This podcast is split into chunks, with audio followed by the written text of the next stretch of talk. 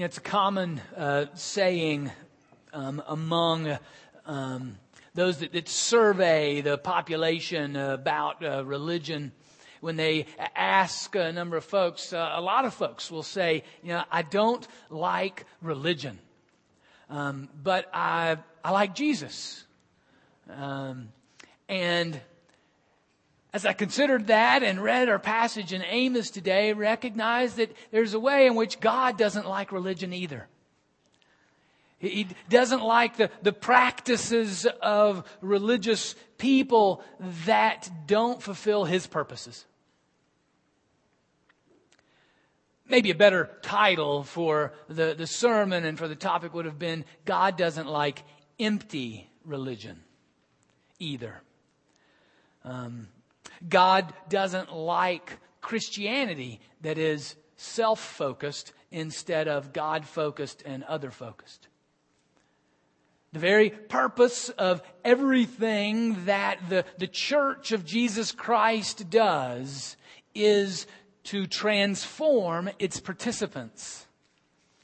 It's to change me and you so that we are fulfilling the great commandment to love God with all our heart, soul, mind, and strength, and love our neighbor as ourself.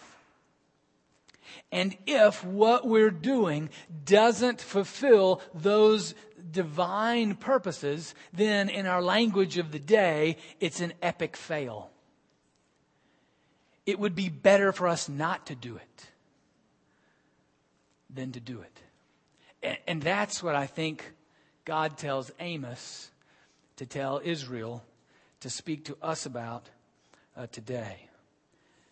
Invite you to turn with me to Amos chapter 5, starting with verse 18. It's found on page 747 in your Pew Bible if you want to follow along there, or you can follow along on the screen. R- remind you that Amos is a prophet, he was a shepherd, he was a sycamore tree farmer. He was just hanging out in the pastures and the orchards and God spoke to him and said, I need you to go speak to the, the leaders of my people. I need you to go speak to the kings. I need you to go correct all the, the professional prophets of the day because you're the one that can speak my word and correct them at this time. And that's what this collection is. So it tells that story and presents um, Amos' uh, words that God told him to tell Israel. Yeah, and if you've been following along with us, you're like, man, I'm glad God didn't give me that job.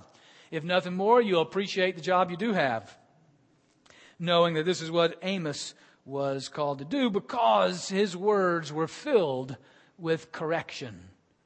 And my experience uh, with me is I don't take correction well, and I haven't met many people that do. Let's pray. Gracious God, thank you for your written word that does speak to us, your truth, that does correct us when we are mistaken, that prevents us from going down a, a path that doesn't lead to you, that, that corrects our misperceptions of you, that renews our mind. So we ask now that as you are speaking through Amos then, that you would speak through him to us today. Help us to hear and receive and apply in our lives. For your glory and your honor, we pray. Amen. Amos chapter 5, starting with verse 18. Hear the word of the Lord. Alas for you who desire the day of the Lord why do you want the day of the Lord? It is darkness, not light. As if someone fled from a lion and was met by a bear, or went into the house and rested a hand against the wall and was bitten by a snake. Is not the day of the Lord darkness, not light, and gloom with no brightness in it? I hate I despise your festivals and I take no delight in your solemn assemblies. Even though you offer me your burnt offerings and grain offerings, I will not accept them. And the offerings of well-being of your fatted animals, I will not look upon. Take away from me the noise of your songs. I will not listen to the melody of your harps. But let justice roll down like waters and righteousness like an ever flowing stream. Did you bring to me sacrifices and offerings the forty years in the wilderness, O house of Israel? You shall take up Sakkuth your king and Kaiwan your star god, your images which you made for yourselves. Therefore, I take you into exile beyond Damascus, says the Lord, whose name is the God of hosts. This is the word of the Lord. Thanks be to God. So Amos brings a word of correction to the people of God of that day. That should happen every time we gather around the scriptures because the one thing I do know for sure today is that I, uh, nor do any of you, have a perfect understanding of God. In every one of us, there are is wrong ideas and wrong thinkings about God that God needs to correct, needs to expand, uh, needs to, to change within us. That's just who we are in our own human frailty before an almighty, powerful God. God's chosen people in that day had it wrong. And, and God was not happy because of their disobedience. See, their, their focus was upon themselves. They were using the religious practices that God had given them. Now, now you know, get this, you know, the, what God says later, you know, I don't want anymore, are the very things that God told them to do. I mean, all the offerings and the, the, the, gatherings in song, God had told them to do this and had affirmed it many times over. But because their heart, their focus, their attention was more about what does this do for me instead of what does this do for God?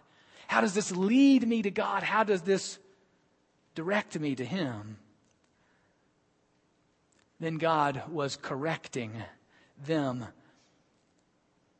because they were not God centered and others centered in their relationship with Him and in their gatherings before Him.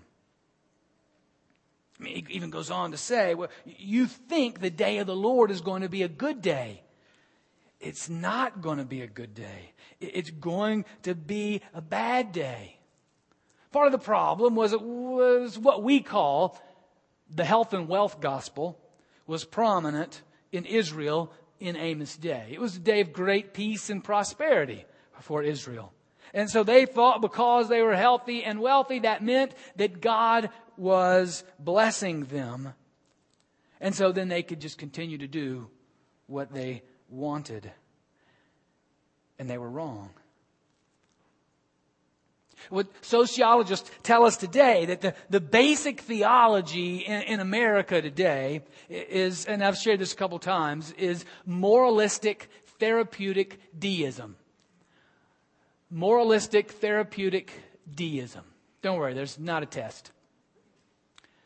But what they mean by that is that when they survey people in the church and outside the church, this is sort of what comes, uh, what is distilled. Uh, deism means that God sort of got things started, you know, created the ball, started, rolled it, and now just sits back and lets it roll. Or lets it do its own thing and uh, sitting on the front porch, sipping uh, lemonade. That's a deism, sort of a God that is not really connected to the world actively. What they mean by moral, moralistic, is that God, but He did give us some rules. Here are some rules to live by. So as the ball's going, you're on the ball, here's some rules to live by, that'll be good. That's sort of the moralistic view of God. And then the therapeutic understanding is that when things then go bad, when we're really in trouble, find ourselves in a foxhole, put ourselves in a foxhole, then we stand up and we say, God help, and then God shows up and heals us in those troubled times and then goes back and sits on the front porch. That's sort of the notion of this moral theistic, um, moral therapeutic deism, um, which is rampant, uh, sort of the civil religion of the day. And one that can have impact on us unduly. Uh, we can get our theology, our notion of God from the ways of the world instead of from the scriptures. And moral therapeutic deism is a false religion, not the religion of the scriptures. Now, Israel was, as we've said, they were fulfilling their religious activities, thinking that that was enough. You know, if they, we just fulfill the responsibilities that God has given us. Again, sort of the moralistic. Here are the, the rules to, to live by. And particularly, here are the religious rules to live by that, that they were doing that would have included their, their gatherings of worship, would have included their, their whole worship system of bringing sacrifices before God. And the idea, as long as we do those things and we do them according to the rules, then that, in a sense, will satisfy God. Sort of like viewing God as a parking meter. You know, you just sort of got to feed him. Just keep feeding him. And that'll buy us enough time till the next time. Know, just sort of feed him, twist it, and we're done. Then we can go. We've done our religious stuff and we can park it right there. Now, none of the things that God was saying were bad were in of themselves bad. Again, they were exactly what God had called them to do. But they weren't fulfilling the purpose that God had for them. So it would have been better for them not to do them at all. They were simply checking them off a list, fulfilling their religious duties of the day.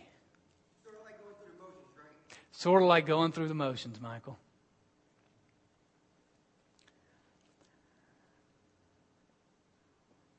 And they weren't changing the participants. They weren't transforming them according to the character of God. And that's what his desire is. I mean, it was so bad. It was so bad as you, you read through this in Israel's day. It was so bad that God was saying to them, you're making me blind, you're making me deaf, and sick to my stomach. It's my translation, but that's what it says. He wasn't seeing it, wasn't hearing it, and what he smelled was not a pleasant odor. I was reminded, as looking at this, of Jesus' words to the Pharisees in Matthew 23. Woe to you, scribes and Pharisees, hypocrites! For you tithe mint, dill, and cumin, but have neglected the weightier matters of the law justice and mercy and faith. It is these you ought to have practiced without neglecting the others. You blind guides, you strain out a gnat but swallow a camel. Woe to you, scribes and Pharisees, hypocrites, for you clean the outside of the cup and of the plate, but inside they are full of greed and self indulgence. An excellent word of consideration for the church today, for us today, a word of correction. Because what God wanted to happen, what he says at the end, this beautiful picture. At the end, it says, what, what I want to come out of these is not to satisfy me in some silly way like you're feeding a parking meter. But I, what I want is these to bring you to me so that you are so changed and transformed that your very heart and soul looks more and more like mine. I, I want this. And so he, in Amos paints a beautiful picture of a waterfall. This is what I want. I want a waterfall where the waterfall is gushing over, is roaring over. And that's what justice and righteousness look like as they flow out of you. And if it doesn't cause that, then stop doing it and do what will cause you to be more and more like me. Ten years later, evidently Amos' words weren't received. And it was ten years later that indeed Israel was taken into exile. The Assyrians came in, destroyed them, and they were all kid, kidnapped and became slaves again in Assyria. It is interesting uh, to me that you know when folks find out I'm a pastor, and, and when uh, or when I go, especially to pastors' conferences, you know, you talk to one another, and um, usually, well, how's the church? How are things at the church going? And what that usually means is uh, talks about, as we've talked this before, talks about uh, bucks and bottoms. And that means, well, how's your budget? Which we'll talk about a little bit, which isn't that good, but we'll talk about that in a minute. And uh, talks about, or what's, uh, how many people are there? And I'm as guilty, this is confession, I'm as guilty as the next. Nobody ever asks, and I never ask, what kind of justice is flowing out of your people these days? Nobody ever asked, you know, how, how, how's the spigot of righteousness turned on? See, it's not charity. It's not something where you just put money somewhere, you turn it on, then you turn it off. That's not what he's talking about here. It's not a religious responsibility. Just add that to the list. What he's saying is, I want a waterfall that flows all the time because these people are so caught up in me that it flows out of them righteousness and justice and mercy and grace. But I don't ask that question of other people. And they don't ask that of me because we're just as guilty as the rest of playing the game according to the rule, world's rules instead of God's rules. I don't like preaching Amos. I think I confess something every time we uh, get into this. I, I do pray and hope you do too. So if we, as a church, as, as a community of, of Jesus followers, have, if we have fallen into those same traps where we are fulfilling something else when we gather as our primary purpose, instead of being transformed by the very power of God, being corrected by God's word, being filled by His Spirit to carry out His justice and mercy, then repent change. Let us fulfill the ways that God would have for us to fulfill for the reason that we gather. Because if we're not, then we're wasting our time.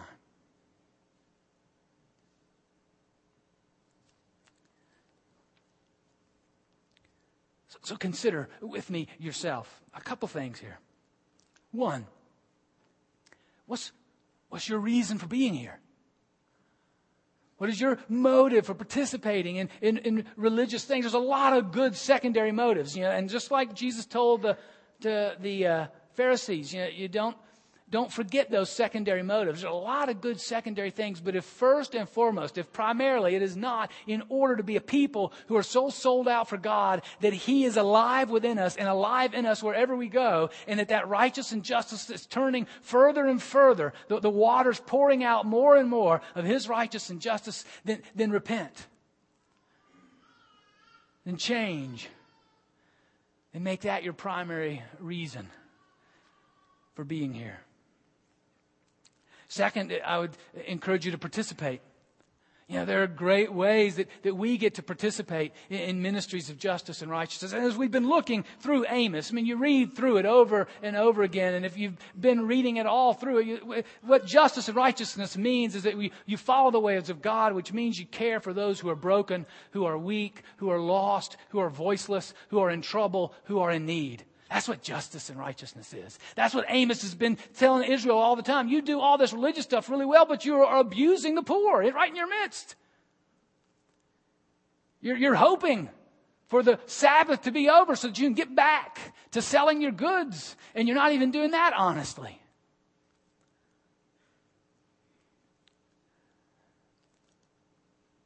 But participate in the, the, ways that we're seeking to be about justice, where, where we, you, we come alongside children and, and tutor them and, and, care for them, whether it's Whiz Kids, Treehouse, whether it's in our, our own Sunday school programs. You, you know, that's a huge piece of justice, teaching a child to read. You know, we, we now have in our state for profit prisons prisons that, that make a profit. Not run by the state anymore. The state's now given them over to some prisons. Now, that's a whole other issue that the more criminals they have, the more money they make. Eh, it just doesn't seem to me to be a wise move. Doesn't seem to be just, but I'm not going to go down that path right now. But the way that these for profit prisons, you know how they decide how many cell blocks they need in 10 to 15 years? The reading level of fourth graders today. Dr. O'dell Owens, who used to be the county coroner, now the president of Cincinnati State, has talked with folks in government and in prisons, and they say that's how they decide. Because if you can't read at fourth grade, then the statistics are you're going to be in a jail cell at some time. So teaching a fourth grader to read, that's an act of justice. That's letting justice roll down. We may not see it right there, but it is a huge act of justice. Participate in, in, in those ways, taking uh, um, uh, the mission trips that we take that, that care for those in need, participating in, in Feast of Love, participating in the Interfaith Hospitality Network when we partner with other churches in the neighborhood to care for homeless families.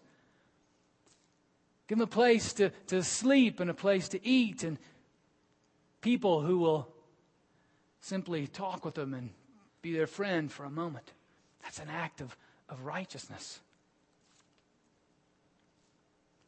Participating with Christ's community and the work that, uh, that they're doing, or on and on. I mean, you, you, know the, the many ways that we can participate in that that helps us step into that and grow and be a part of this overwhelming flood of God's righteousness and God's justice. We'll hear about one today with the pregnancy um, care of, of Cincinnati where uh, organization, that ministry that comes alongside women in crisis who are pregnant, comes alongside caring for them and, and, and giving voice to the, the voiceless child within their womb and, and giving care and concern to that mom. And sometimes the dad, most of the time, sad to say, the dad's long gone, but sometimes not. But a wonderful ministry that comes alongside in justice and righteousness to care for that child, for that family in that time of crisis. So, so consider just your own, your own uh, life, your, your purpose. What is God's grand purpose for you to be here in a, a uh, community of Jesus followers? And if it's not to be transformed to be more and more like Jesus, then move it in that direction participate. And then third, advocate. Be an advocate for the, the weak, for the broken, for the homeless, for the poor, for those that are in need. Keep your eyes open. It's in the newspaper. Every week there will be something about opposition to homeless shelters. It's amazing. You got three things sort of going on right now in the community. One is the Anna Louise Inn. Anna Louise Inn's downtown. Been caring for single women and homeless women and home and women in need for a hundred years plus. And now a, a, large business downtown in the same neighborhood is taking them to court over uh, some different building matters and just sort of stringing it along for months and months and months, hoping to bleed them dry so that they'll move on. City Gospel and the Drop In Center are now at, at work with a whole entity in the city and the county helping to end homelessness. Trying to, to, to move folks from homelessness to owning their own homes. And they've, they've connected with one another and with other entities in the county, hoping to m- multiply their space and uh, make it um, more usable for their purposes. And they're facing opposition as well, going into court. And you'll see some of the same conversation around the housing authority and where uh, Section 8 housing is, is placed in the county. It's interesting 90% of the Section 8 housing in our county is in the city limits of Cincinnati. Only a third of the population of the county is in the city limits.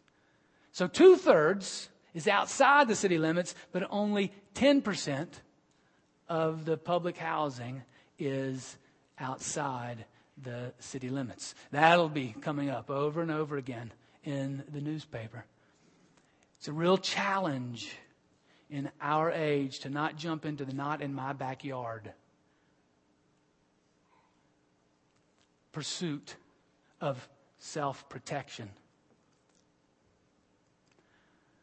When what we are doing together should be so drawing us to God that our heart and our soul are changed, transformed, and they're more and more like God's.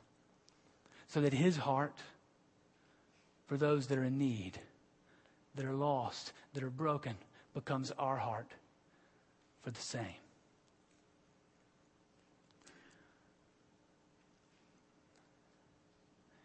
Encourage you this week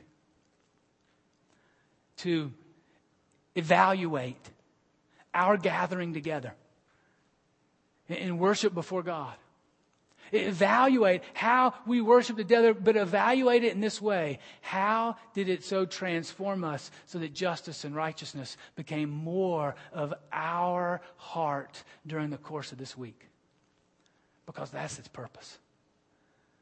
And unless we fulfill that purpose, then we're missing God's heart for us. Amen.